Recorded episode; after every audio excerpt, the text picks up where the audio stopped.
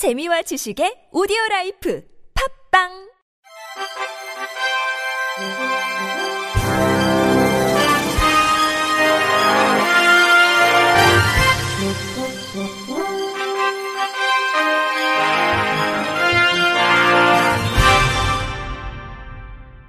청취자 여러분 안녕하십니까? 2월 29일 목요일 KBRC 뉴스입니다.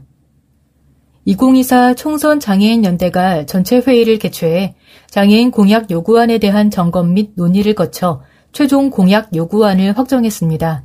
장애 유형, 직능, 특성별 48개의 장애인 단체로 구성된 2024 총선 장애인 연대는 지난 1월에 출범해 2주간 참여 단체별 정당 요구안 의견 수렴 과정을 통해 장애 당사자의 욕구를 반영한 공약안을 마련했습니다. 공약안은 세부적으로 1. 핵심 요구사항 2. 제도 인프라 과제 3. 장애 유형, 특성별 과제 내용이 담겼습니다. 핵심 요구사항은 1. 장애 인구 고령화 특성 반영 정책 강화를 위한 국가 장애인 고령화 정책 로드맵 마련 2. 장애인 건강권법 실효성 강화를 위한 장애인 건강보건관리 종합계획 수립 및 시행 3.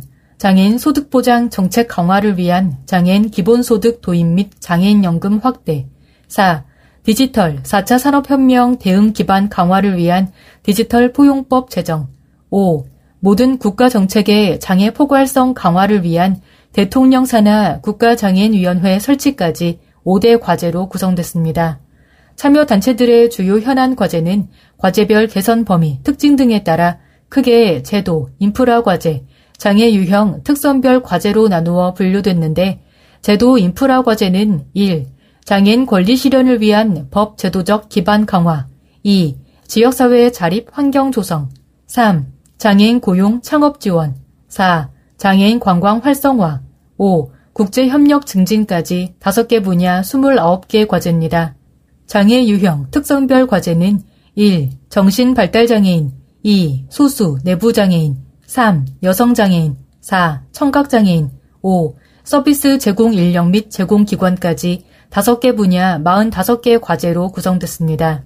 이외에도 참정권 침해 사례 발굴 및 투표 환경 개선 건의 등 장애인 유권자 알 권리 및 참정권 보장 활동과 장애인 비례대표 당선권 내 배정 촉구, 장애 당사자 정치 역량 강화 방안 마련 등 장애 당사자 직접 정치 참여 확대 활동도 함께 요구하며 장애인의 욕구들이 반영될 수 있도록 연대 활동을 전개해갈 계획입니다. 전국 장애인 차별 철폐 연대 건강권 위원회는 의사파업 진료 공백으로 인한 진료 거부 등 장애인 당사자의 피해 사례 모집에 나섰습니다.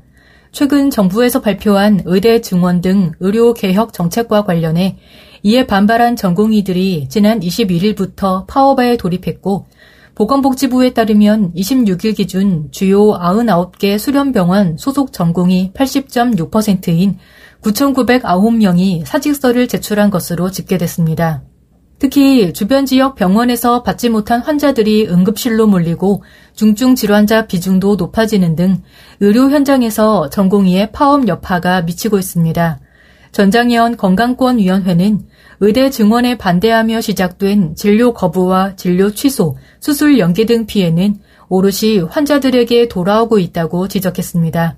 이에 의료파업 집단 진료 거부로 인해 피해를 입은 장애인 당사자, 장애인 가족들의 차별 사례를 모집하며 추후 법적 대응과 언론화 등 집단 대응에 나설 예정입니다. 경기 지역 장애인들이 경기도의회 김선희 의원이 장애인 문화예술 활동을 앵벌이라고 폄하했다며 사과를 촉구하고 나섰습니다. 지난 19일 경기도의회 본회의 중 김선희 의원은 김동연 도지사에게 경기도의 장애인 오케스트라 창단에 대한 질의를 하는 과정에서 장애인 오케스트라를 관에서 만든다는 것이 희망이 아닌 앵벌이를 하는 것이라고 발언했습니다. 경기도 장애인 복지단체 연합회는 장애인 문화예술 활동을 앵벌이라는 혐오적이고 비난적인 용어로 묘사한 발언에 깊은 충격을 받고 있다. 이러한 발언은 장애인의 인간성을 모독하고 그들의 열정과 노력을 경시하는 것으로 우리 사회의 다양성과 포용성에 대한 고려 없이 행해진 것이라고 지적했습니다. 이어 그간의 모든 장애인 문화예술 활동과 이에 참여한 장애 예술인들을 앵벌이 현장과 대상으로 표현했다는 점에서 우리 장애인 단체는 깊은 우려를 표현하는 바이다 라고 덧붙였습니다. 마지막으로 장애인 문화예술 활동은 그들의 창의성과 예술적 재능을 기르고 발전시키는 데 있어서 중요한 역할을 한다. 이러한 활동을 앵벌이라고 부르는 것은 그들의 노력과 열정을 부정하고 그들이 가진 예술적 가치를 무시하는 것이라며 이러한 혐오 발언에 대한 사과를 촉구한다고 요구했습니다. 이에 이들 단체는 경기도의회 국민의힘 대표 의원실에 방문해 장애인 문화예술 활동 폄하 발언에 대한 사과를 촉구하는 성명서가 담긴 항의 서한을 전달했습니다. 경기도가 야간과 휴일에도 장애인 돌봄 서비스를 제공하는 360도 어디나 돌봄, 장애 돌봄 야간 휴일 프로그램 운영기관 선정을 완료하고 내일부터 본격 서비스에 들어갑니다. 경기도에 따르면 세계의 유형별로 A형 기관 중심 돌봄형 9개소, B형 기관 중심 프로그램형 15개소, C형 자조 모임 자율형 16개소 등 총 40개 기관을 선정해 어제 도 누리집에 공개했습니다. A형 기관 중심 돌봄형은 기관 내에서 돌봄을 제공하면서 기관 운영 방식에 따라 문화, 여가 활동 등을 하는 프로그램이며 B형 기관 중심 프로그램형은 문화예술, 체육, 심리상담, 재활치료, 가족 프로그램 등을 진행하고 C형 자조모임 자율형은 근로 등으로 인해 평일 낮 시간대에 자조모임이 어려운 장애인 및 가족을 대상으로 운동, 도예 등 취미 공유 활동을 지원합니다. 도는 선정된 40개 기관에 유형별 최대 1억 원, 총 사업비 21억 원을 도비 100%로 지원할 방침으로 올해 시범 운영을 통해 선도 프로그램을 창출하고 성공 모델을 단계적으로 확산 지원할 예정입니다. 장애 돌봄 야간 휴일 프로그램 서비스에 관심이 있는 사람들은 본인 거주 지역과 가까운 선정기관에 문의해 서비스를 이용할 수 있습니다. 허승범 경기도 복지국장은 야간과 휴일에도 장애인들의 다양한 돌봄 욕구에 신속하게 대응하고 돌봄을 제공할 수 있도록 힘쓰겠다며 올해 시범적으로 추진하는 사업이지만 장애인에게 실질적인 도움이 될 수 있도록 지속적이고 체계적인 지원을 이어가겠다고 말했습니다. 미랄복지재단 헬렌 켈러 시청각 장애인 학습지원센터가 1대1 맞춤형 의사소통 교육을 받을 시각과 청각 기능 모두가 손상된 성인 시청각 장애인을 모집합니다. 이번 교육은 센터에서 3월부터 6월까지 각 프로그램별로 12회 교육이 이루어집니다. 프로그램은 점자, 점자 정보 단말기, 촉수화, 관용수어, 스마트폰 및 PC 사용 등 정보화 교육으로 구성됐습니다. 교육 희망자는 미랄복지재단 누리집에서 신청서를 내려받아 작성 후 복지카드 또는 시청각 장애를 증명할 수 있는 서류를 첨부해 다음 달 7일까지 전자우편으로 발송하거나 센터에 방문해 신청하면 됩니다. 센터는 사례 회의를 열어 신청자의 장애 정도, 교육 필요성 등을 고려해 대상자를 최종 선정할 예정입니다.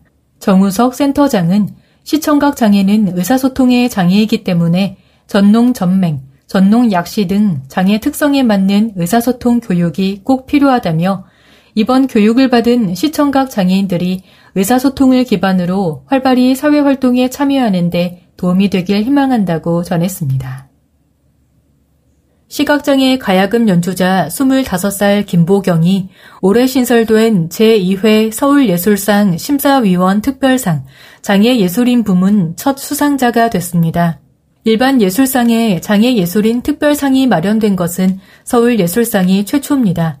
수상자 김보경은 1999년 각막 손상으로 태어나 여러 차례 수술을 받았지만 결국 시각장애를 갖게 됐고 어느 날 가야금 연주를 듣고 그때까지 느껴보지 못했던 강렬한 매력을 느껴 중학교 2학년 때 가야금을 시작했습니다.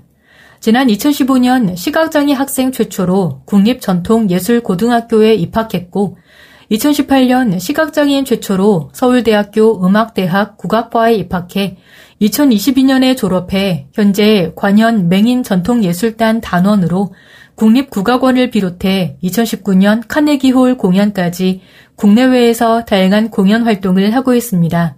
수상자 김보경은 졸업 후 전문 연주자로의 길에서 크고 작은 도전을 받을 때마다 힘이 빠지곤 했는데 서울예술상 수상 소식에 나의 길에 대한 확신을 갖게 됐다며 기쁨을 감추지 못했습니다.